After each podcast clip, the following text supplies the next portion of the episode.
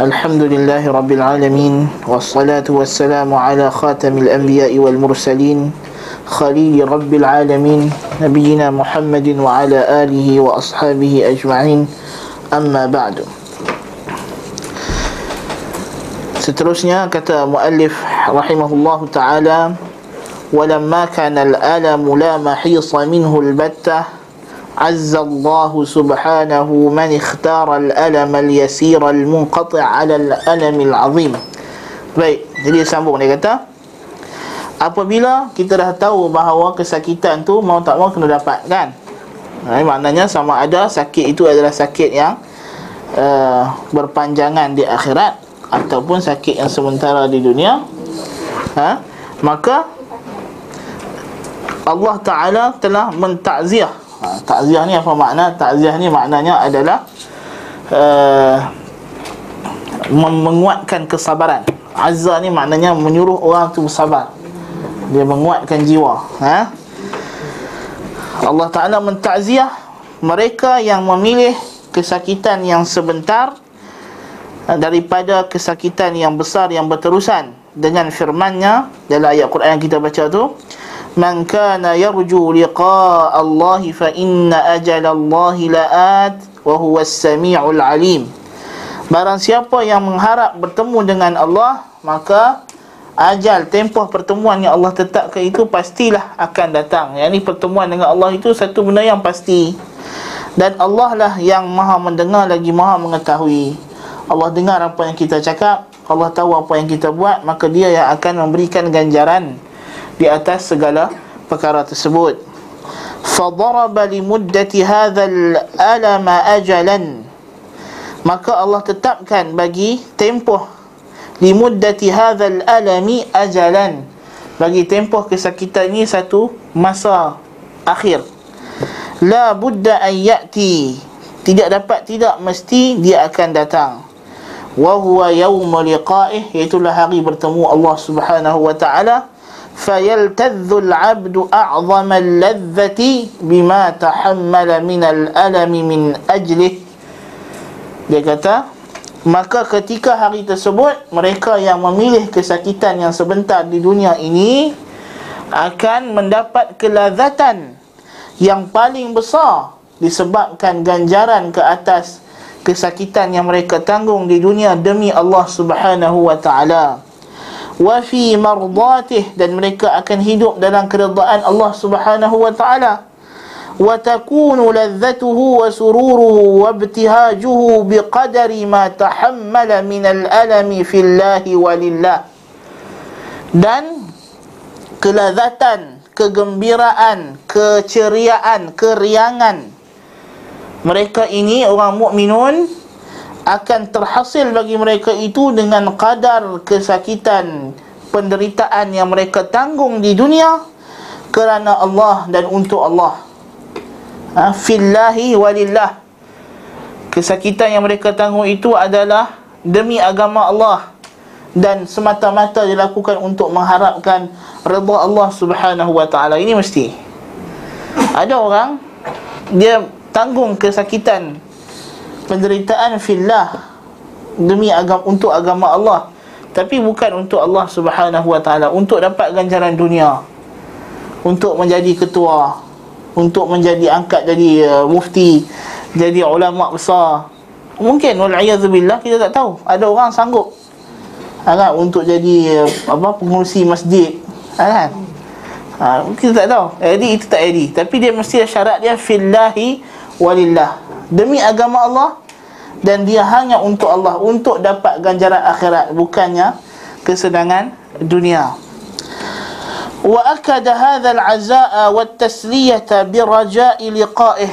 Dan Allah kuatkan takziah ini dan pujukan ini dengan harapan untuk bertemu dengannya. Jadi Allah janjikan satu ganjaran yang sangat besar iaitu bertemu Allah Subhanahu wa taala ليحمل العبد اشتياقه إلى لقاء ربه ووليه على تحمل مشقة الألم العاجل Dia kata supaya apa? Supaya rasa rindunya hamba ini kepada Tuhannya Rasa rindunya kita orang mukminun kepada Allah Subhanahu wa taala ini menjadi pemujuk untuk kita menanggung penderitaan di dunia ini. Ha, ini maknanya kalau kita rindu Allah Subhanahu wa taala nak jumpa Allah kena sabar. Kena tahan kesakitan ujian yang kita dapat di dunia ini. Ujian diusir daripada negeri sendiri. Ujian disekat, ujian ditohmah, dicela dan sebagainya kerana berpegang dengan ajaran yang benar. Yang ini mestilah kita tanggung sebentar. Jika kita rindu hendak bertemu Allah Subhanahu wa taala, menjadi orang ghuraba, menjadi orang yang ganjil. Kan Nabi sebut tuba lil ghuraba. Nabi kata bada al-islamu ghariban wa sayaudu ghariba. Fatuba lil ghuraba. Islam ni mula datang zaman Nabi dulu. Dia agama yang sangat terasing, ganjil daripada orang. Orang semua sembah berhala, sembah malaikat, sembah nabi. Islam saja sembah Tuhan dia satu saja. Dia tak sembah nabi, tak sembah pokok, tak sembah batu. Ha? Dia menyeru kepada tauhid kepada Allah Subhanahu wa taala. Orang semua main judi, minum arak, makan riba, Islam tak buat benda itu. Maka Islam begitu ganjil, begitu asing. Ya'udu ghariban dan dia akan balik jadi asing pula akan datang di akhir zaman orang akan balik jadi macam jahiliyah majoriti walaupun tidaklah seperti jahiliyah di zaman Nabi sallallahu alaihi wasallam kerana jahiliyah ammah telah pun habis dengan datangnya risalah. Tapi akan ada tempat-tempat tertentu akan berlaku sikap-sikap jahiliyah dalam masyarakat. Orang mula makan riba. Ha, sekarang ni orang yang tak makan riba jadi asing. Kan? Orang yang makan riba tu benda biasalah kan? Terlibat dengan riba tu benda biasa sedangkan la'ana Rasulullah sallallahu alaihi wasallam akilar riba wa mukilahu wa syahidai wa katibah. Nabi laknat orang yang makan riba yang memberi orang makan riba yang menjadi saksi kepada riba dan tukang tulis bagi riba. Kan? Tapi orang sekarang oh kalau boleh kerja bank itu hebatlah. Kan? Ha, itu jadi asing. Ha, jadi satu benda yang sangat asing bagi kita. Oh orang minum arak di mana-mana. Bar kan? Tengok nak banding keluasan bar-bar yang ada di bawah ni dengan yayasan taklim ni jauh jauh beza. Ha, kan? Orang semua pekat dia minum arak di bawah. Tiba-tiba ada pula orang ke atas duduk mengaji agama. Ha, kan? Terutamanya hari Selasa malam Rabu Khamis malam. Kan? Memang nampak ganjil gila kan di bawah ni orang pakai duk mabuk-mabuk kita yang pakai kepiah apa semua ni atas duk ngajak. Kan? Asing lah asing. Ha, nampak begitu? Ha, ganjil. Itulah yang Nabi sebut. Tapi Nabi kata fatuba lil ghuraba. Berbahagialah orang yang asing masa tersebut. Siapa ghuraba itu? Unasun salihuna baina unasin sau'in kathir.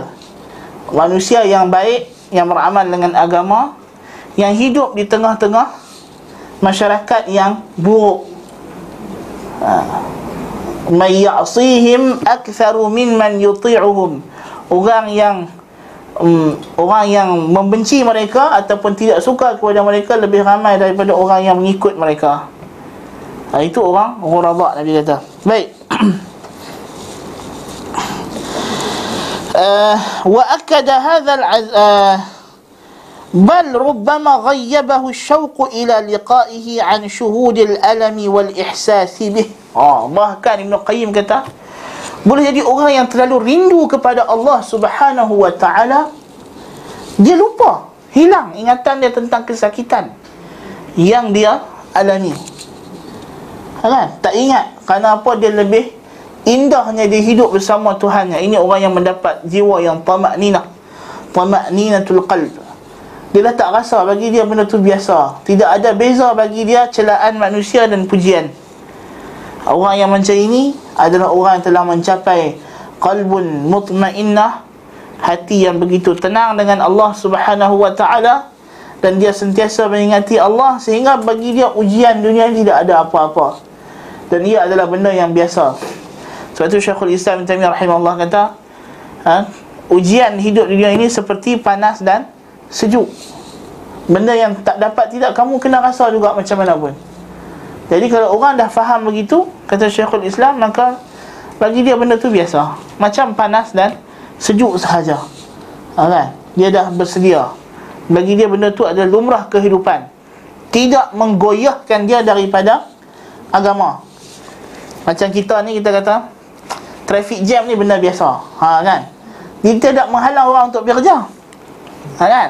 Jadi kita jadikan penderitaan kita dalam uh, menegakkan agama Allah itu macam traffic jam yang kita kena tempuh untuk kita datang kerja. Benda yang mau tak mau dah kena. Jadi dia orang tu dah jadi uh, biasa. Kadang-kadang kita tengok orang traffic jam kan hari Jumaat. Kita kata heran macam mana mereka ni boleh? Tiap-tiap minggu bukan ha? setiap minggu memang tahu waktu tu akan jam. Dia keluar juga. Sebab apa? Dia dah biasa. Dan dia ada keperluan hidup untuk dia pergi kerja untuk dia pergi shopping dan sebagainya. Kan? Orang balik kampung raya. Kan? Esok nak jam teruk kan? Jadi maknanya orang terpaksa mau tak mau kena balik kampung. Cuti. Kan? Yang Cina balik untuk raya. Yang Melayu tumpang cuti. Kan? Balik kampung kan? Tak balik kampung tak boleh juga. Saja orang uh, kena tengok adik-beradik kena kena hubung satu rahim. Bukan selalu dapat cuti panjang. Kan? Cuti kali panjang sambung sampai hari wilayah ha, kan? Ha, ni panjang cuti alhamdulillah.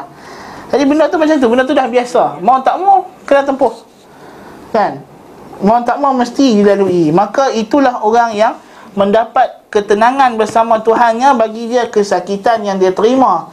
Dalam dia menegakkan agama Allah itu hanyalah seperti perkara biasa dugaan biasa dalam hidup dia baik ولهذا سأل النبي صلى الله عليه وسلم ربه الشوق إلى لقائه sebab itulah Nabi sallallahu alaihi wasallam berdoa kepada Tuhan memohon supaya diberikan rasa rindu kepada Tuhan. Rasa rindu untuk bertemu Allah Subhanahu wa taala. Rasa rindu untuk bertemu Allah Subhanahu wa taala. Ini diminta oleh Nabi sallallahu alaihi wasallam. Faqala fi du'a alladhi rawahu Ahmad wa Ibn Hibban. Maka Nabi pernah berdoa dalam satu doa yang diriwayatkan oleh Imam Ahmad dan Ibn Hibban. Yang mana hadis ini di, dikeluarkan juga oleh Imam An-Nasai eh, dan juga lain-lain para ulama dan ianya sanadnya kuat. Eh, Nabi berdoa kepada Allah, Allahumma inni as'aluka bi'ilmika al-ghaib wa qudratika 'ala al-khalq اللهم إني أسألك بعلمك الغيب وقدرتك على الخلق أحيني إذا كانت الحياة خيرا لي Ya Allah, aku bermohon kepadamu dengan ilmumu. Ini bertawassul, aku bertawassul kepadamu ya Allah dengan ilmu kamu yang gaib. Ini pengetahuan kamu yang meliputi benda yang gaib. Dan kudrahmu atas segala makhluk. Ahyini idza kanatil hayatu khairan li. Hidupkanlah aku selama mana hidup itu baik untukku. Selagi mana kamu tahu bahawa hidup itulah yang terbaik untukku maka hidupkanlah aku. Wa tawaffani idza kanatil wafatu khairan li. Dan matikan aku. Jikalau kamu rasa kalau bukan kamu rasa kalau kamu tahu ya Allah ha, bahawa mati itulah yang terbaik untukku. Kita dilarang minta mati. Tetapi doa ini boleh. Ini kita minta kepada Allah buat untuk kita. Mana yang terbaik? Kalau kamu kalau kamu tahu bahawa hidup yang terbaik hidupkan aku. Kalau kamu tahu bahawa mati yang terbaik matikan aku. Nah itu di antara ini dibolehkan. Adapun minta mati terus kepada Allah Taala tak boleh. Ha, demikian juga minta hidup saja pun tak boleh juga. Kita tak tahu. Sebab tu Nabi larang. Apa nama? Umur uh, Habibah daripada minta uh, apa ni panjang umur. Nabi kata sesungguhnya ia telah pun ditetapkan. Tapi kita disuruh minta panjang umur dalam kebaikan ketaatan. Minta panjang umur saja tak tak ada makna. Kan? Sebab benda tu dah ditetapkan. Dan kalau panjang umur buat maksiat tak guna juga. Jadi masalah sahaja buat kita. Kan? Baik wa as'aluka khashyataka fil ghaibi wasyahadah Allahu akbar Nabi kata aku minta kepadamu ya Allah rasa takut kepadamu. Khasyah. Khasyah ni rasa takut yang disertai dengan ilmu. Rasa takut yang disertai dengan pengalaman Atau anda suka buat misal khasyah Takut yang bernama khasyah Dengan takut yang bernama khauf Beza dia ialah Orang yang takut harimau Tapi dia tak pernah kena terkam dengan harimau Tu dia takut khauf. Tapi orang yang biasa kena tokak dengan harimau ha, Itu dia khasyah. Ha, kan? Sebab dia ada pengalaman. Jadi takut khasyah kepada Allah ni sebab itu Allah Ta'ala khususkan kepada ulama orang yang berilmu. Yang tahu betul-betul hakikat kekuasaan Allah Subhanahu wa taala. Ha, maka Nabi mohon ketakutan khasyah kepadamu ya Allah kata Nabi ketika ghaib. Ketika ghaib ni makna ketika seorang diri, ketika orang tak tahu. Dan ketika syahadah, ketika terang-terang. Fil ghaibi wa syahadah. Sebab ada orang takwa dia di depan orang. Kan depan orang dia segan nak buat maksiat. Orang tak ada dia pun pulun. Ha, kan? Dia segan nak merompak tapi makan rasuah dia okey. Ha, kan? Itu ada orang begitu. Dia dia segan buat maksiat hanya kerana manusia wal billah ini juga di antara benda yang kita minta lindung kepada Allah Subhanahu wa taala. Wa as'aluka kalimatal haqqi fil ghadabi war ridha ha, ini juga benda yang berat.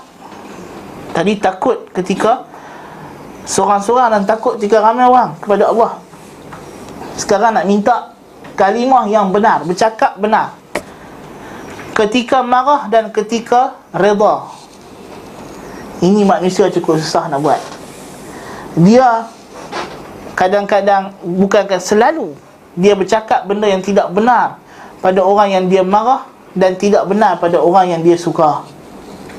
Bila orang tu dia suka dia akan puji lebih-lebih. Bila orang tu dia dah benci dia akan buat fitnah dan kutuk benda yang tak sepatutnya.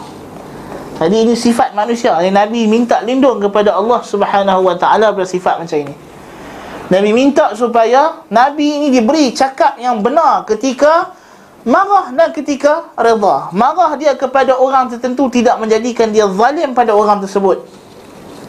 Redha dia pada orang tertentu tidak menjadikan dia berat sebelah kepada orang tersebut.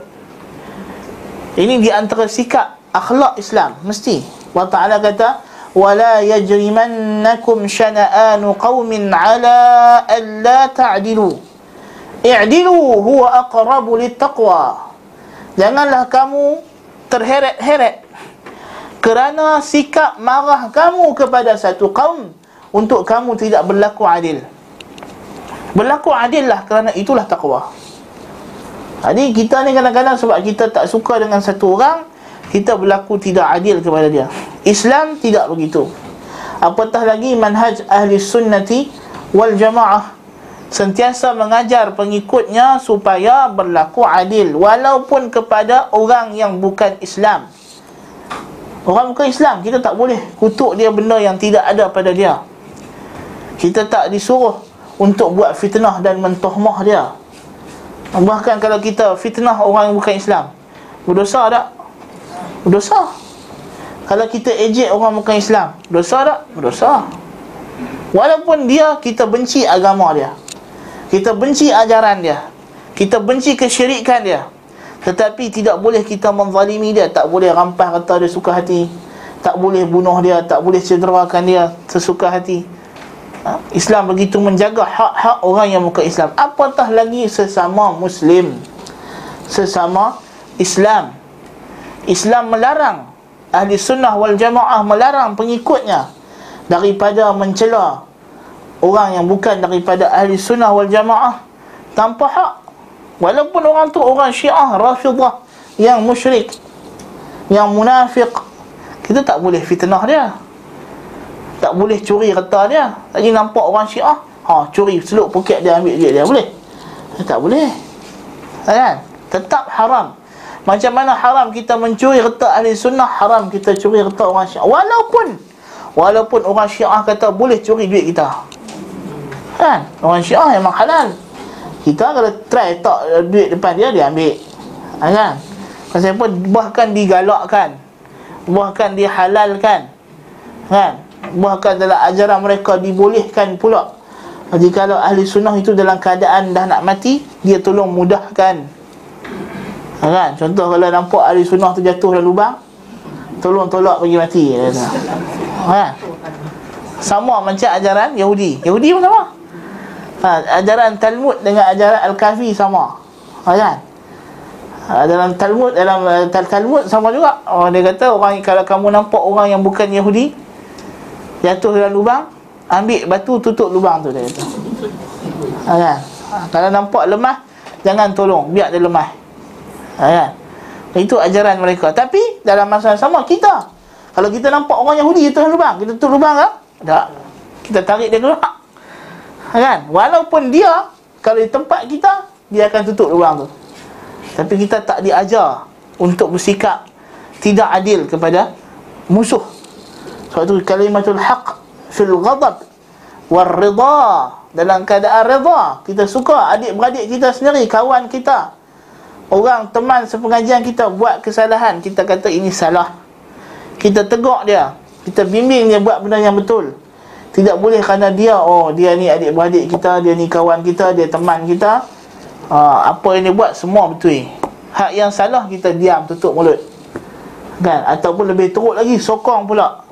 Wal a'yadu billah Allah Taala kata wa ta'awanu 'alal birri wat taqwa wa la ta'awanu 'alal ithmi wal 'udwan طيب وأسألك القصد في الفقر والغنى الله أكبر lagi permohonan Nabi Aku minta kepadamu sikap pertengahan Al-Qasd fil faqri wal ghina ketika susah miskin fakir dan kaya ha ini ketika kaya kita boleh faham minta sikap sederhana janganlah kerana kita kaya kita boros kita melampau-lampau betul kita kaya kita ada duit tapi dalam Islam kita bukan macam kapitalisme kapitalisme ni engkau boleh cari duit dengan apa cara yang kau suka dan kau boleh belanja dengan apa cara yang kau suka. Kan? Ini macam ajaran kaum Nabi Shu'aib. Kaum Nabi Shu'aib adalah golongan kapitalisme terawal. Mereka ni boleh cari reta dengan apa cara mereka suka dengan cara menipu sukatan dan sebagainya. Dan mereka boleh buat apa saja mereka suka pada reta mereka tanpa terikat kepada undang-undang Allah Azza wa Jal. Ha, kan? Ini salah. Tidak betul. Walaupun dia reta kita Tapi ada Had sempadan untuk kita guna Kita tak boleh guna reta kita untuk benda haram Kan? Mentang-mentang kita kaya Kita Pergi karaoke Kan? Kita minum arak Walayah tak boleh. Ataupun kita membazir Boros. Sebab tu dilarang. Dalam Islam dilarang Menggunakan Alatan yang dibuat daripada emas dan Perak. Jarang Baik lelaki, baik perempuan Tak boleh minum dalam pinggan atau Rangkuk daripada emas dan perak. Tak boleh, tak, apa ni, gelas daripada perak atau emas. Tidak boleh makan dalam pinggan Ataupun bekas daripada perak atau emas Dan apa-apa yang berkaitan dengan emas dan perak Dalam benda-benda kegunaan harian Dilarang sama sekali Kerana apa? Kerana ini adalah kemuncak kesombongan dan pembaziran emas yang menjadi begitu nilai pada orang dia buat tempat makan ya. Bayangkan. Kan itu nampak sangat. Maksudnya bagi dia harta ni terlalu mewah. Islam larang, haram. Nabi tak bagi. Kan? Emas dibolehkan untuk perempuan berhias. Hias. Dia perhiasan, bukannya tempat untuk buat alas makan minum, membuat meja daripada emas, rumah buat daripada emas itu melampau ha, kan? Ha, emas yang digunakan orang untuk perhiasan tak boleh ha, itu adalah dilarang sama sekali dalam Islam kerana apa? Al-Qasd fil ghina sederhana ketika kaya jangan sampai melampau-lampau dengan sombong jangan sombong macam Qarun. Ha? Qarun memang kaya. Allah Ta'ala tak celah sebab dia kaya. Ha, dia jangan kata-kata dia anak kunci gudang dia sahaja. Perlu ditanggung oleh orang. Tu baru anak kunci. Ha. belum gudang lagi. Belum kata dalam gudang. Qarun kaya tak kaya Qarun ini tapi Allah tak celah dia kerana dia kaya. Allah celah dia kerana dia melampau-lampau al-baghyu fil ghina. Melampau batas dalam kaya. Tidak mau bantu orang susah. Tidak mau keluarkan zakat. Ini al-qasdu fil ghina. Al-qasdu fil faqr. Oh ni lagi ajaib. Bersederhana ketika fakir Allahu akbar. Kata dia fakir nak sederhana apa? fakir, macam nak sederhana fakir? Maknanya walaupun dia fakir Dia tidak meminta-minta Tidak berharap kepada manusia. Dia harapan dia hanya kepada Allah Azza wa Jal. Ha? Kebergantungan harapnya. Bukanlah dia tak minta bantuan kepada orang. Boleh saja tak ada masalah. Dan tidak membawa disebabkan dia fakir membawa dia buat maksiat kepada Allah. Ada juga orang. Kerana dia miskin dia buat maksiat. Mencuri merompak ha, apa tu kita kata walaupun ulama bahas mana yang bagus jadi miskin kan jadi kaya kita kata bukanlah miskin atau kaya yang menentukan bagus atau tidak tetapi yang menentukan bagaimana dia bersikap ketika dia miskin atau ketika dia kaya Orang kaya kalau dia bersyukur dia bagus di sisi Allah. Orang miskin kalau dia bersyukur dia juga bagus di sisi Allah Subhanahu wa taala. Dia bersabar. Orang miskin dia bersabar dengan uh, ujian yang ditimpa ke Allah padanya dia juga diberi pujian dan ganjaran oleh Allah Subhanahu wa taala. Nabi kata Ajabal li amril mu'min. Idza asabahu khairan syakar Fakana khairan lah. Wa idza asabahu uh, musibatan Atau kama qala sallallahu alaihi wasallam Fasabar fakana khairan lah wala, wala yakunu zalika illa li mu'min. Nabi kata ajaib keadaan orang mukmin ni. Kalau dapat nikmat kebaikan dia bersyukur maka dapat ganjaran pahala. Dapat kesusahan bersyukur ha? bersabar maka dapat ganjaran pahala. Dan ini hanya untuk orang mukmin sebab tu Ibnu Qayyim rahimahullah kata unwanus sa'adatil unwanus sa'adatil abdi thalathah Alamat tanda bahagia. Satu orang hamba ini dia ni termasuk orang yang bahagia. Tiga. Idza un'ima syakar wa idza btuliya sabar wa idza adhnaba astaghfar. Bila dia dapat nikmat dia bersyukur. Bila dia uji kesusahan dia sabar. Dan bila buat dosa dia istighfar. Dia istighfar. Sebab apa? Inilah tiga hidup kita tiga benda ni tak lari. Sama ada kita dapat nikmat daripada Allah kita dapat ujian daripada Allah atau kita buat dosa. Ini tiga situasi yang tak boleh seorang manusia keluar. 24 hours hidup dia sehari Dia tidak lari. Bertiga benda ni sahaja Dalam kehidupannya 24 jam dalam sehari Kita dapat dalam hidup ni tiga benda je. Sama ada kita dapat nikmat Ujian atau buat dosa Sepanjang kita hidup Umur kita berapa ratus tahun sekalipun Kalau umur kita sampai seratus tahun pun Tiga benda ni lah yang kita jumpa dalam hidup kita Nikmat Allah Ujian Allah Dosa kita Maka macam mana manusia itu menjadi orang mukmin? Orang mukmin bila dapat nikmat Allah dia syukur. Bila dapat ujian Allah dia sabar. Bila dia berdosa dia bertaubat. Ya, manusia mesti berdosa. Kita tidak boleh expect ada orang tidak ada dosa. Nabi, nabi, rasul-rasul yang Allah jadikan mereka itu maksumun, maksum terpelihara daripada kesalahan.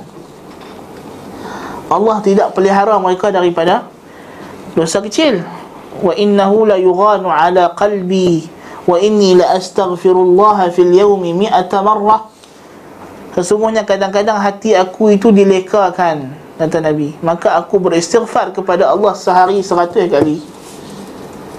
Nabi mesti ada juga sedikit kesalahan ruang untuk dia buat salah.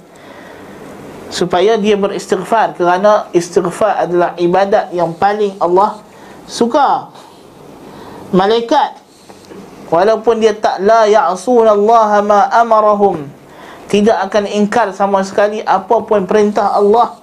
Tapi Allah campakkan dalam hati mereka itu rasa gerun kepada Allah dan mereka sentiasa takut jikalau mereka buat ibadat tak sempurna. Sedangkan mereka itu dah maksum. Tapi sentiasa ada dalam hati mereka rasa tidak puas hati dengan ibadat mereka. Supaya mereka terus memohon keampunan kepada Allah. Sebab itulah apa-apa ibadah pun kalau kita tengok kita disuruh tutup dengan istighfar. Sebab itulah zikir yang pertama keluar daripada mulut orang yang salat. Bila dia habis salat assalamualaikum warahmatullahi assalamualaikum warahmatullahi astaghfirullah astaghfirullah astaghfirullah. Mesti istighfar. Minta ampun. Kafaratul majlis subhanakallah bihamdika ashhadu an la ilaha illa anta astaghfiruka wa atubu ilaik penutup setiap majlis Nabi sallallahu alaihi wasallam termasuk majlis zikir. Habis baca Quran. Nabi akan sebut subhanakallah wa bihamdik ashhadu an la ilaha illa anta astaghfiruka wa atubu ilaik. Mohon keampunan kepada Allah Subhanahu wa taala. Baik. Wa as'aluka na'iman la yanfad. Dan aku bermohon kepadamu ya Allah nikmat yang tidak akan pudar selama-lamanya. Apa dia ni? Syurga lah nikmat yang tak pudar ni syurga minta syurga wa as'aluka qurrata 'ainin la tanqati' ha, dan aku minta kepadamu cahaya mata kecerahan mata yang tidak putus-putus yakni mendapat nikmat daripada Allah Subhanahu wa taala nikmatul iman. Sebab tu Nabi kata ju'ilat qurratu aini fi salah. Dijadikan kecerahan mataku itu, kerianganku itu pada salat. Nabi akan kata kepada Bilal, "Ya Bilal, arihna biha." Wahai Bilal, rehatkan kami dengannya. Ha, ni Nabi ni, dia nak berehat dia semayang. Nabi tak jadikan tidurnya sebagai rehat Nabi jadikan salat itu sebagai waktu untuk dia berehat Untuk dia rasa tenang ha? Dia ada dua jenis manusia Ada orang Dia salat Liyuriha anha Untuk dia rasa rehat daripada salat ha? Sebab bagi dia salat berat Maka dia pun semayang ha, Sedang dah semayang pun lega Kan macam kita lah kan Dah semayang dia kata ambil lega eh dah semayang dah. tu kita dah lega dah semayang. Nabi lega ketika semayang. Ha, semayang tu lega. Kan? Kita kan, jom-jom semayang cepat, lagi senang nak berehat. Ha, kan? Ha, itu kita. Kan? Arihna anha. Rehatkan kami daripada salat. Ha, kan? Lagi tak solat rasa berat, ya, kan? Tapi itu pun timbul daripada iman juga sebab takut kepada Allah Subhanahu Wa Taala. Ha, kan? Bukanlah sebab tak suka sembahyang. Tapi sebab kita tidak rasa macam Nabi rasa solat itu yang meninggalkan beban, yang mengurangkan beban. Kenapa solat itu ketika itu dia hidup bersama dengan Allah Subhanahu Wa Taala. Kita tak tidur itu yang uh, merehatkan kita. Oh dah dah dah semai isyak dah lega boleh tidur. Ah kan? Ha, jadi kita pun rasa berehat kan. Ha, itu itu kita tapi Nabi sallallahu alaihi wasallam tak Ju'ilat qurratu aini fi salah. Dijadikan cahaya mata, keriangan mataku itu dalam salat. Jadi Nabi minta kepada Allah qurratu aini la tanqati'. Tidak putus-putus sebab itulah nabi-nabi ini Nabi kata Aku nampak Musa Ra'aitu Musa fi qabrihi Yusalli Aku tengok Musa pada malam Mi'raj Dalam kubur dia tengah salat Sebab apa dia salat? Kata ulama' salat di sini Bukan lagi kerana dia nak semayang Macam di dunia tak Dalam hadis lain Nabi kata Innal anbiya'a fi quburihim ahya' yusallun. Sesungguhnya Nabi-Nabi itu hidup dalam kubur mereka bersalat Yang ini hidup alam barzah Bersalat Kenapa kata ulama dia bersalat? Kerana ketika itu salat adalah ni'mat kubur bagi Nabi-Nabi. Ni'mat kubur bagi Nabi-Nabi. Bukan kerana dia nak ibadat dah Tapi itulah ni'mat kubur yang Tuhan bagi kepada mereka. Kerana jiwa mereka hanya boleh tenang Boleh lazat Apabila salat. Ha, Itu beza Salat Nabi-Nabi ketika mereka di dunia Dengan salat mereka ketika di alam barzakh. Mereka salat di alam barzakh itu Kerana itu ni'matul qabri. Sebab kubur kita tahu dia ada ni'mat dan ada azab.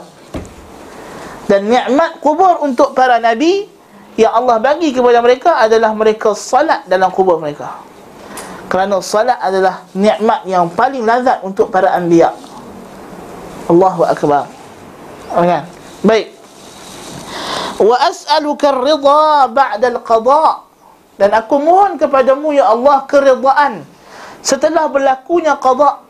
Jadi kalau apa datang sahaja ketentuanmu ya Allah, aku mohon redha. Redha dengan qada ada ada beberapa sisi yang kita kena faham. Yang pertama, kita disuruh redha dengan qada dari sudut kita menerima ia ketentuan Allah Taala.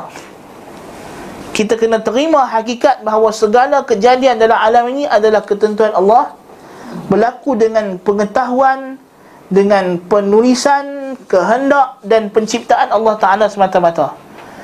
Jadi kita tidak sandarkan apa-apa nikmat yang kita dapat ataupun apa-apa keburukan yang timpa pada kita kepada selain Allah. Jadi kalau orang tu kata manusia mencipta amalnya sendiri. Macam kata Mu'tazilah. Makanya dia tak redha dengan qada. Kerana yang cipta semua kejadian dalam alam ini Allah Subhanahu wa taala. Itu redha dengan qada. Kan? Dan di antaranya redha dengan qada syar'i. Ketentuan syar'i Allah Subhanahu wa taala kita disuruh redha terima dengan hati yang terbuka apa sahaja perintah yang Allah taala suruh.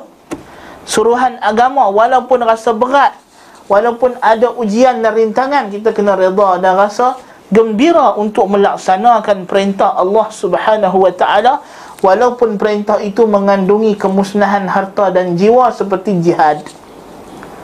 Ah, jihad mengandungi kemusnahan harta dan jiwa. Tapi kita kena redha dan kita kena terima dengan hati yang terbuka kerana ini perintah Allah Subhanahu wa taala. Sebab itulah bila apa nama nak keluar ke perang badan Nabi tanya para sahabat radhiyallahu anhu macam mana pendapat kamu? Kita nak keluar pergi badar tak? Muhajirin kata, Wahai Rasulullah, kami takkan cakap kepada kamu seperti mana Bani Israel cakap kepada Musa. Idhab anta wa rabbuka faqatila inna hauna qa'idun. Pergilah kamu dan Tuhan kamu peranglah hampa berdua. Kami duduk sini tunggu. Tapi kami kata idhab anta wa rabbuka wa nahnu ma'aka nuqatil. Pergilah kamu bersama Tuhanmu. Kami pergi bersama perang juga dan kata orang Ansar wahai Rasulullah kalau kamu berjalan jangan kata ke Badar. Kalau kamu pergi sampai ke Barkil Ghimad lebih jauh daripada Badar lagi tempat tu. Nak sampai ke laut dah. Pun kami akan jalan. Jangan kata Badar. Badar dekat je ha, kan? Walaupun rasa jauh juga nak kereta. Ha, kan? Dekat-dekat pun jauh nak. Ha, kan? Tapi dia pun kata jangan kata Badar. Kalau sampai ke Barkil Ghimad pun kami akan ikut. Jadi maknanya redha dengan ketentuan Allah Subhanahu wa taala. Redha dengan Allah Subhanahu wa taala.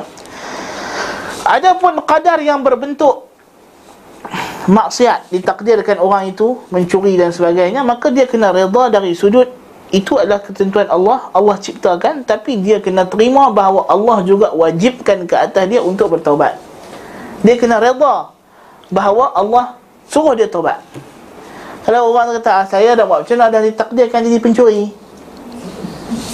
Saya dah ditakdirkan jadi pelacur. Wal'iyadzubillah. Dah ditakdirkan saya minum arak. Ada. Ini orang yang tak redha dengan qada. Kerana qada ketika itu menuntut dia supaya bertobat. Itu ujian supaya dia bertobat. Bukan ujian untuk dia terus buat maksiat. Tak. Ha, kan?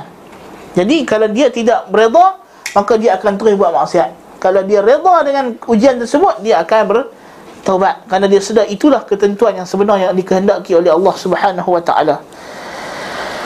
Wa as'aluka bardal 'aishi ba'dal maut dan aku minta kesenangan hidup selepas mati. Allahu akbar. Ini di antara hadis yang mensabitkan kepada kita nikmat kubur Nabi minta ketenangan hidup selepas mati Alam kubur balik kepada alam akhirat. Ini di antara benda yang kita Kena prepare. Bahawa kita ni bila mati Kita bukannya lenyap. Bukannya hilang begitu sahaja. Ia adalah perpindahan alam. Kita datang daripada alam ruh Menuju ke alam janin Keluar naik ke alam dunia Balik ke alam ruh di barzakh. Kemudian balik pula ke alam roh dan jasad di akhirat Selaku perjalanan the final destination ha, kan? Alam kubur bukan final destination lagi ha, kan? Setengah orang tu kata uh, Kita sedang mengiringi jenazah menuju kepada perjalanan yang terakhir Tak akhir lagi Tak habis lagi Bahkan Kubur ini ialah awalu manazilil akhirah tempat perhentian yang pertama dalam perjalanan kita menuju ke akhirat. Dia adalah hentian yang pertama. Pit apa ni yang panggil apa? Pit stop yang pertama. Ha, checkpoint yang pertama. Ha, kan? Kita berhenti dulu. Kalau lulus hayang tu, ha, the next journey senang. Sebab banyak lagi. Lepas alam kubur bangkit jumpa alam mahsyar pula. Lepas tu nak pergi alam melintas sirat pula. Lepas tu nak sampai alam qantarah pula Lepas tu baru nak boleh masuk syurga Kan, bukan senang. Jauh, perjalanan kita masih jauh. Nak berhadapan dengan alam mahsyar itu Berat. Nak melintas serat itu berat. Nak berhadapan di qantarah itu juga berat. Kan, tahu qantarah? Jambatan. Lepas lintas serat kita jumpa qantarah. Jambatan. Orang yang lepas daripada serat Dia tak terus masuk syurga lagi. Dia kena duduk kat kontorah dulu untuk settle apa-apa masalah hati yang ada antara ahli-ahli syurga. Tak duduk masuk syurga duduk bergaduh pula. Kan? Dulu di dunia walaupun sama-sama ahli syurga tapi adalah sikit-sikit tak puas hati. Kan? Kucing kawan ni curi lauk dia salahnya ha, kan? Ha, terkahwin dengan tunang kawan ni masalahnya. Ha, kan? Contohlah kan? Ha.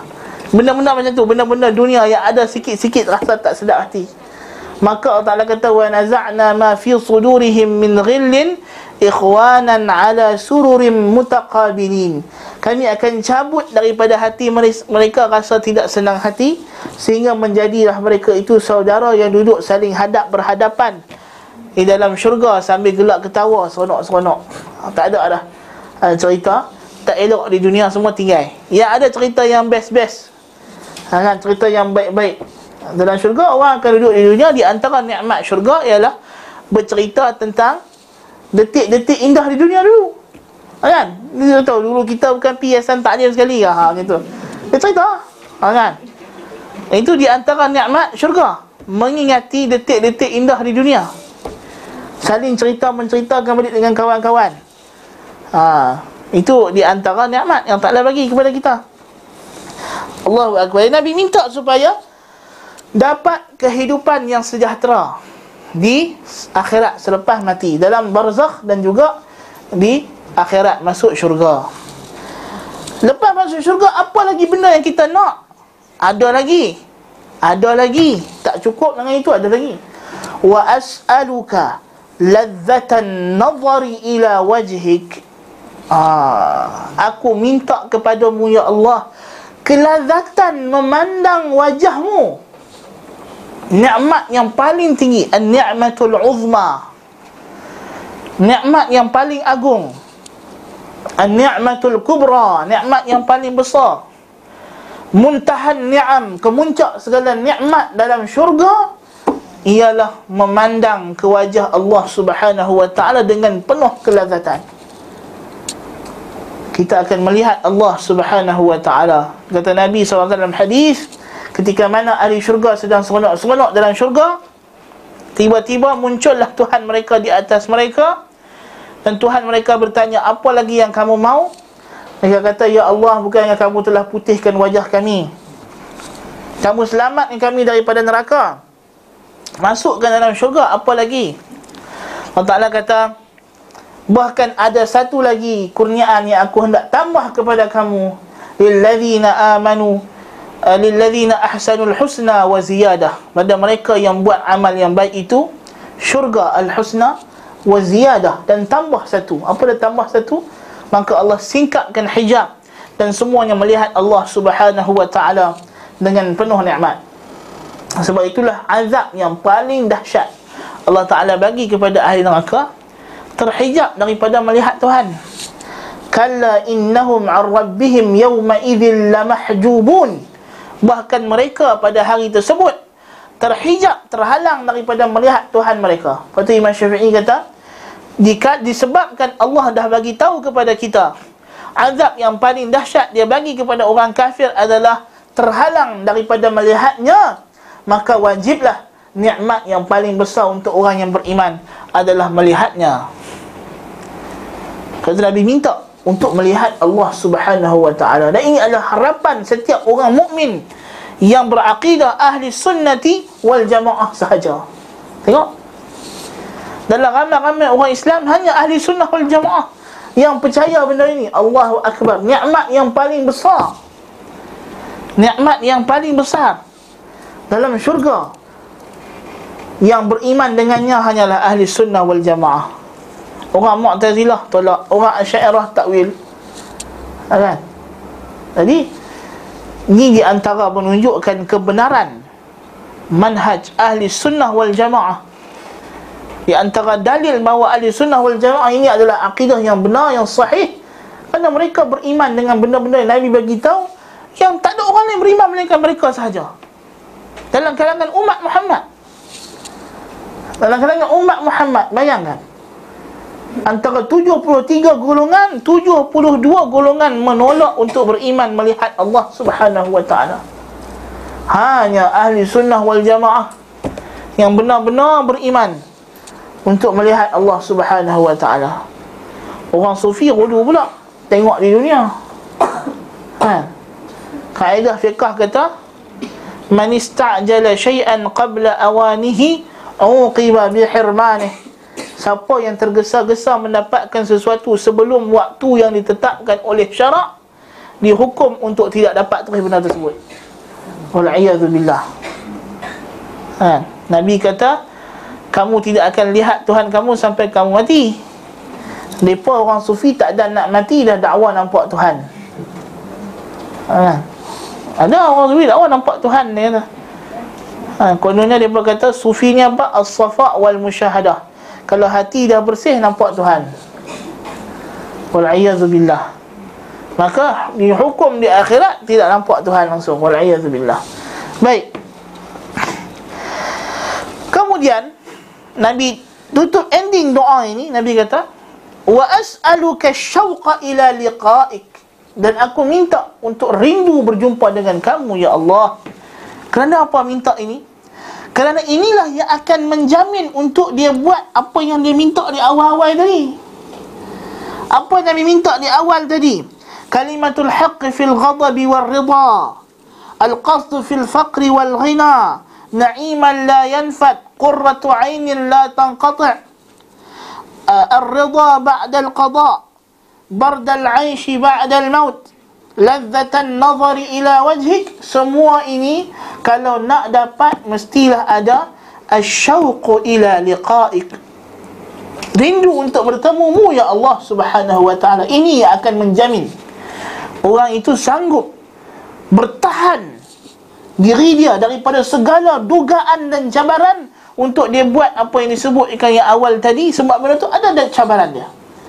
Ada dugaan dia nak dapat kalimatul haqqi fil ghadabi war ridha. Nak dapat khasyatuka fil fil ghaibi wa syahadah bukan senang?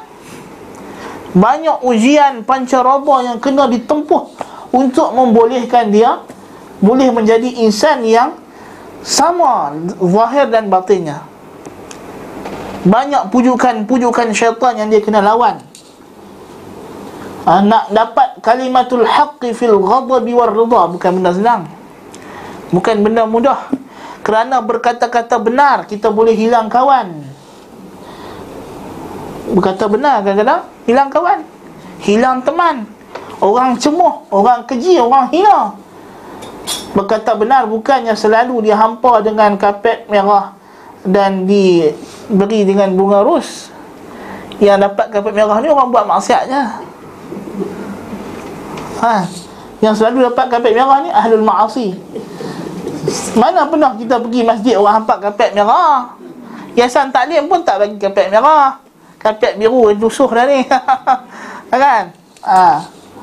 Itu je kita dapat. Masjid pun tengok lah Kapet Kadang-kadang tu kan. Kalau masjid yang mahal-mahal tu lah. Tapi itu pun tak ada juga Sambutan kapet-kapet yang mahal juga. Kan? Bukan sambut kita pun Yang orang buat maksiat Ada lah kan Disambut dengan pelbagai Anugerah dan sebagainya. Kan? Tak ada anugerah untuk orang buat. Di dunia tak ada. Di dunia tak ada ganjaran yang bentuk itu untuk orang yang buat taat semuanya di akhirat. Di akhirat ya mereka akan dijemput masuk oleh para malaikah ke dalam syurga.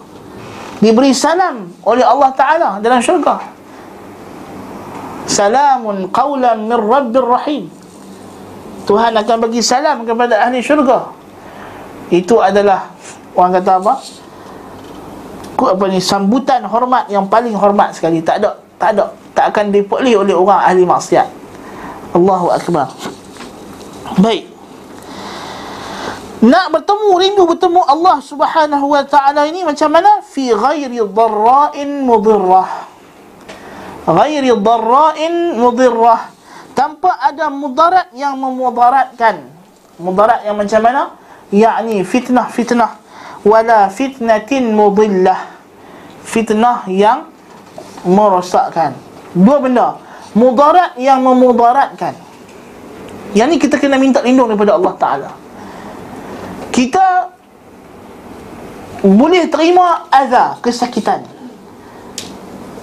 azab ini kesakitan yang kita terima dalam kita melaksanakan ketaatan ini akan menjadi azab sekadar kesakitan. Selama mana dia tidak memudaratkan kita. Tidak memudaratkan kita tu macam mana? Menyebabkan kita goyah daripada agama. Itu Nabi minta lindung Fi ghairi dharra'in mudirrah Tanpa ada benda yang memudaratkan agama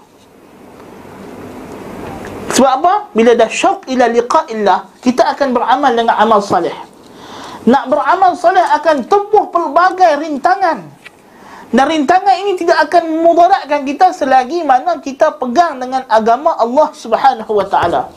Tapi kalau sampai kita dah tinggalkan prinsip agama, ketika itu dia dah menjadi mudarat. Maknanya dah jadikan uh, ujian manusia itu seperti azab Allah. Jadi macam sifat orang munafiqin wal billah. Jadi ini Nabi minta lindung. Jangan sampai ke tahap itu. Jangan sampai kerana fitnah manusia kami tinggal agamamu ya Allah. Billah. Hanya kerana takut diejek sebagai wahabi. Ha, maka kita pun tak lagi beramal dengan sunnah. Ha, kan?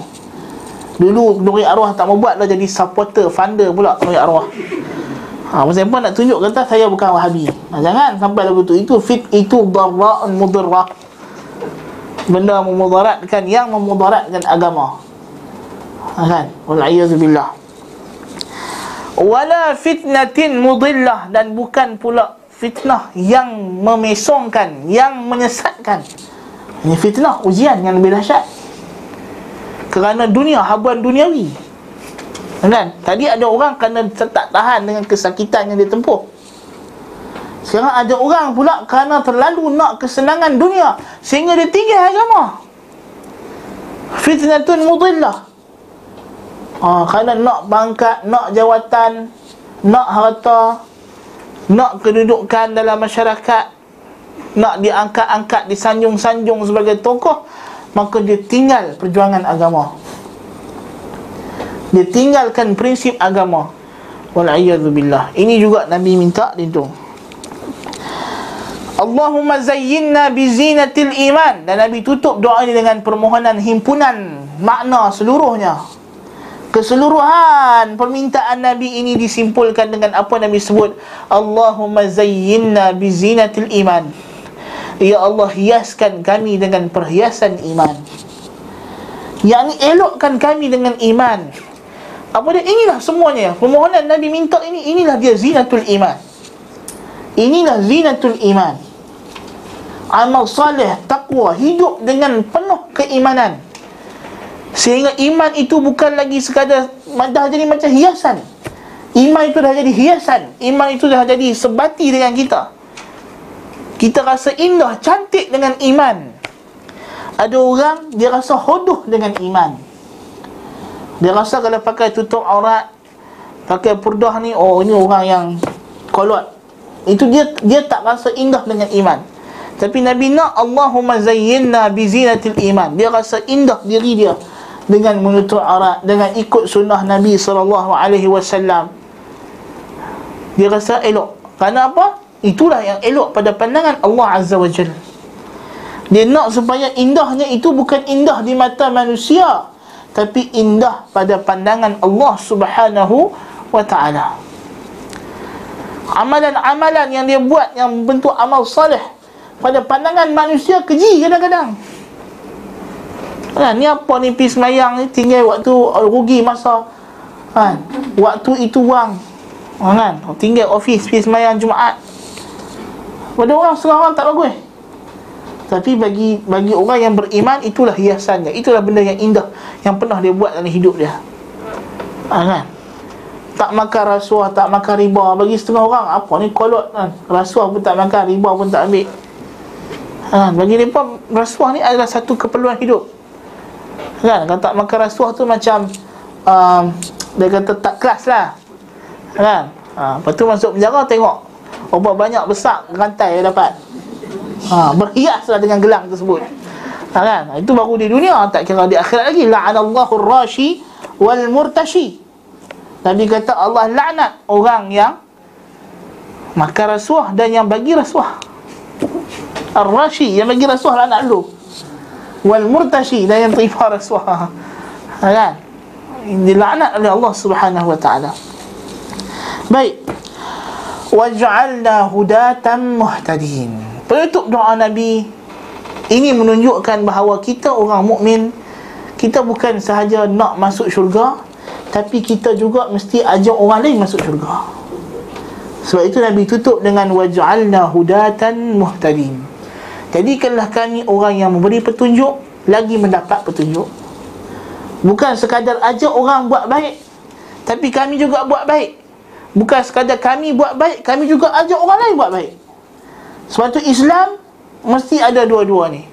Al-hidayah wal-ihtidak Yang pertama hidayah. Menunjukkan orang kepada kebaikan. Dan mesti ada ihtidak Kita sendiri beramal dengan kebaikan Yang kita ajak orang tersebut kepadanya. Kita ada ihtidak Kita beramal dengan amal yang baik Kita juga mesti ada hidayah. Kita juga mesti tunjuk orang lain buat benda baik tersebut ini adalah dua elemen yang tidak boleh dipisahkan daripada kehidupan seorang Muslim. Sebab itulah Imam Syafi'i kata jika Allah tidak menurunkan satu ayat, satu surah melainkan suratul asr sudah cukup menjadi hujjah untuk kewajipan orang Islam itu beramal dan mengajak orang lain untuk beramal. Allah kata wal asr demi waktu asar. Allah bersumpah dengan waktu asar kerana dia waktu yang paling mulia waktu yang paling hebat sebab apa? Waktu orang suka lupa daripada Allah Subhanahu wa taala. Gelut-gelut nak balik kerja lah kali sampai rumah dekat isyak. Kan? Ha bagi dia asak tu tak ada apa. Nak nak digan ni kena keluar cepat ni. Eh ni asak lagi 5 minit. Tak boleh 5 minit kalau keluar lagi jam. Ha, kan? Ha, tengok tekan dalam jam pakai tak semayang. Ha, kan? Padahal waktu tu malaikat nak angkat amalan yata'aqabuna fikum malaikatun bil laili wan nahar. Malaikat bersilih ganti siang dan malam antara waktu tukar shift itu waktu asar. Kan? Nenek Tuhan tanya dia buat apa? Traffic jam ya Allah. Ha, kan? Traffic jam. Ha, habis. Rugi ya kan? Alhamdulillah Baik wal innal insana la fi khusr. Semua manusia dalam kerugian rugi. Illa alladhina amanu. Kecuali orang yang beriman. Wa amilus salihat beramal salih. Wa tawasaw bil haqq berpesan-pesan dengan kebenaran. Yang ini mengajak orang juga buat amal salih. Bukan dia seorang beramal tak. Dia ajak orang lain. Wa tawasaw bis sabr dan berpesan-pesan dengan kesabaran kerana bila dah ajak orang buat amal soleh kita mesti akan disakiti. Tak semua orang akan terima ajakan kita itu dengan senyuman yang lebar. Ada orang terima ajakan kita dengan senyuman yang sinis. Dan ada orang yang akan sambut kita dengan muka yang masam. Maka mesti sabar. Mesti sabar. Maka ini di antara madmun isi doa Nabi sallallahu alaihi wasallam yang dibawa oleh Syekhul Islam Ibn Qayyim rahimahullah untuk menunjukkan apa? Menunjukkan bahawa rindu kepada Allah Subhanahu wa taala itu menjadi jaminan menjadi pengawal keselamatan kepada iman kita untuk memastikan kita terus berjalan ar-raja untuk kita terus berjalan mengharapkan Allah Subhanahu wa taala memastikan kita tidak melencong daripada jalan Allah Subhanahu wa taala sebab itu dia kata فالشوق يحمل المشتاق على الجد في السير إلى محبوبه ويقرب عليه الطريق ويطوي له ويطوي له البعيد ويهون عليه الآلام والمشاق kerana rindu itu membawa orang yang rindu akannya ha, kerinduan membawa si perindu itu untuk bersungguh-sungguh berjalan, bergerak menuju kepada orang yang dia cintai, kekasihnya. Kan? Kerana rindu itu kita bergerak dengan begitu pantas. Dan menyebabkan jalan yang panjang rasa dekat. Yang jauh rasa cepat yang rasa dekat. Dan meringankan kesakitan dan kepayahan yang ditanggung. Kerana apa? Kerinduan. Demi rindu demi nak bertemu dengan orang yang dia rindu maka ini semua menjadi mudah maka demikianlah makhluk dengan Tuhan kerinduannya kepada Tuhannya memudahkan bagi dia untuk mentaati apa saja perintah Tuhannya dan sanggup menghadapi apa sahaja rintangan dan kesakitan yang dia bakal tempuh dalam melaksanakan perintah Tuhannya kerana dia rindu untuk bertemu dengan Tuhannya. Wa huwa min a'zami ni'matin an'ama Allah biha 'ala 'abdih. Dan dia termasuk nikmat yang paling besar yang Allah bagi kepada hamba-Nya, rindu kepadanya. Walakin li hadhihi an-ni'mati aqwalun wa a'mal. Tetapi nikmat ini rindu kepada Allah ini ada perkataan dan amalan. Huma sababul ladzi tunalu bih yang mana ia merupakan sebab-sebab yang membawa dia rindu kepada Allah. Nak dapat rindu kepada Allah ni bukan duduk itu terindu kepada Tuhan. Tak, dia ada sebab-sebab dia. Sebab dia apa? Ada perkataan yang dia kena sebut, ada amalan yang dia kena buat. Itu segala amal salih. Amal baik ucapan-ucapan, bacaan, zikir dan sebagainya yang dia perlu buat untuk dia dapat rasa rindu tersebut. Wallahu subhanahu sami'un li tilkal aqwal, alimun bi tilkal af'al. Dan Allah Taala itulah mendengar segala perkataan tersebut, doa-doa yang dia panjatkan, zikir-zikir yang dia sebutkan, tilawatul Quran. Allah dengar semuanya dan Allah mengetahui semua amalan-amalan yang dia buat. Wa huwa alimun biman yasluhu li hadhihi an-ni'mah wa yashkuruha wa ya'rifu qadraha wa yuhibbul mun'ama alayh. Dan dia mengetahui siapa yang paling layak? Allah Taala yang tahu. Siapa yang layak untuk dapat nikmat ini. Dan mensyukurinya. Dan siapa yang bersyukur akan nikmat tersebut? Dan mengetahui kadarnya dan mencintai orang yang diberi yang memberi nikmat tersebut kepadanya. Fatasluhu indahu hadhihi ni'mah wa yasluhu biha maka ketika itu nikmat ini layak untuknya dan dia layak untuk nikmat tersebut. Jadi kita kena tahu bahawa nak dapat makam rindu kepada Allah ini bukan semua orang dapat nikmat ini. Allah pilih. Maka kita mesti berusaha untuk menjadikan kita ni orang yang dapat nikmat tersebut nikmat rindu kepada Allah Subhanahu wa taala. Seperti mana firman Allah wa kadzalika fatanna ba'dahum bi ba'd liyaqulu ahaula'i manna Allahu 'alaihim min bainina alaysa Allahu bi'a'lama bisyakirin demikianlah kami uji sebahagian mereka dengan sebahagian yang lain supaya mereka berkata ayat ini turun apabila orang musyrikin mengejek. Dia kata tengok pengikut Muhammad ni. Ha? Miskin-miskin orang yang rendah-rendah yang tak mencapai taraf ketuk-ketuk kabilah macam kita aha ula imanallahu alaihim min bainina.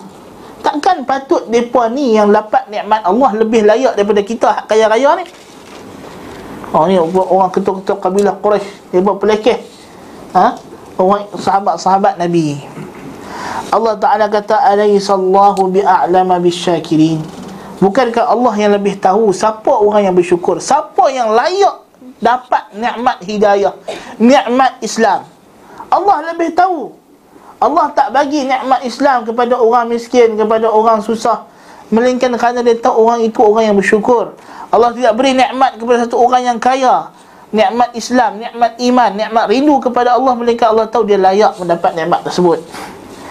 Fa idza fatatil 'abda ni'matun min ni'ami rabbih falyaqra ala nafsihi alaysa Allahu bi'a'lama bisyakirin Kata Ibn Qayyim Kalau kamu Ni formula Ibn Qayyim kata Untuk menjadikan kita itu Orang yang bersyukur.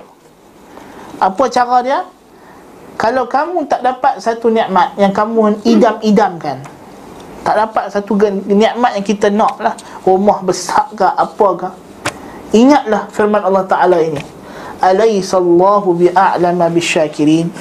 Bukankah Allah yang lebih tahu Siapa yang layak dapat nikmat tersebut Yang bersyukur kerana boleh jadi Allah tahu kita kalau dapat rumah besar macam jiran kita Kita tak bersyukur Kita nanti tak mau keluar rumah tak mau pergi masjid dah Lah ni sebab rumah kita kecil Kita pun pergi masjid Duduk tenang sikit ha, kan?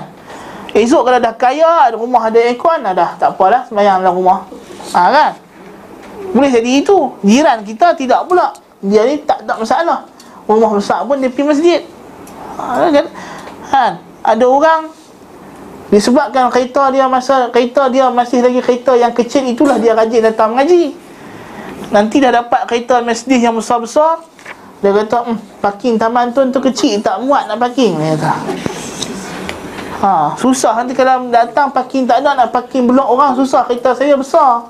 Valve fire ha, kan Susah dia kata. Dulu masa pakai kancil senang. Dia kata boleh parking celah-celah. Itulah ni tak pindah Hasan Taklim Sebab lah ni pakai Velfire. Dulu pakai kancil. Ha, Kadang-kadang begitu Boleh jadi nikmat itu menghalang dia Daripada buat ibadah. Maka Allah tak bagi dekat dia pakai kereta besar. Pakailah kancil sampai Sudah. Kan? Ada orang dapat Velfire Bagus. Dia pakat dengan kawan-kawan dia Main Hasan Taklim ha. Ada orang bagi nikmat itu ke dia? Ha, kan? Ha, Itu di antara kita kena faham bahawa Allah lebih tahu siapa yang layak mendapat nikmat dan Allah bagi nikmat itu sesuai kepada orang tersebut. Sesuai dengan dia dan dia layak untuk mendapat nikmat tersebut. Dan kita kalau nak satu nikmat pastikan kita melayakkan diri diri kita untuk diberi ganjaran tersebut oleh Allah. Pastikan kita menjadi orang yang bersyukur. Kena ingat hanya orang yang bersyukur sahaja yang akan mendapat nikmat itu dan syukur itu dengan makna apa makna syukur? Secara syarak iaitulah menjadi insan yang beramal salih. Itulah makna syukur. Ha, ini orang yang beramal salih dengan nikmat yang Allah bagi itulah orang yang bersyukur. Maka kalau kita nak nikmat daripada Allah pastikan kita ni orang yang akan gunakan nikmat tersebut untuk kesyukuran. Sebab tu Nabi kata la hasada illa fi tidak ada hasad melainkan pada dua benda seorang laki-laki yang diberikan Allah kepadanya ilmu, hikmah, Al-Quran lalu dia beramal dengannya siang dan malam dan satu orang laki-laki yang diberikan oleh Allah padanya harta lalu dia infakkan untuk jalan Allah. Dua golongan ni kita boleh rasa cemburu pada mereka dengan tujuan untuk jadi macam benda yang sama bukan nak hilangkan nikmat tu daripada dia. Ha, kan Sebab kita kena jadi orang yang bersyukur Wallahu ta'ala a'lam bis-shawab. Kita berhenti dekat ni dulu.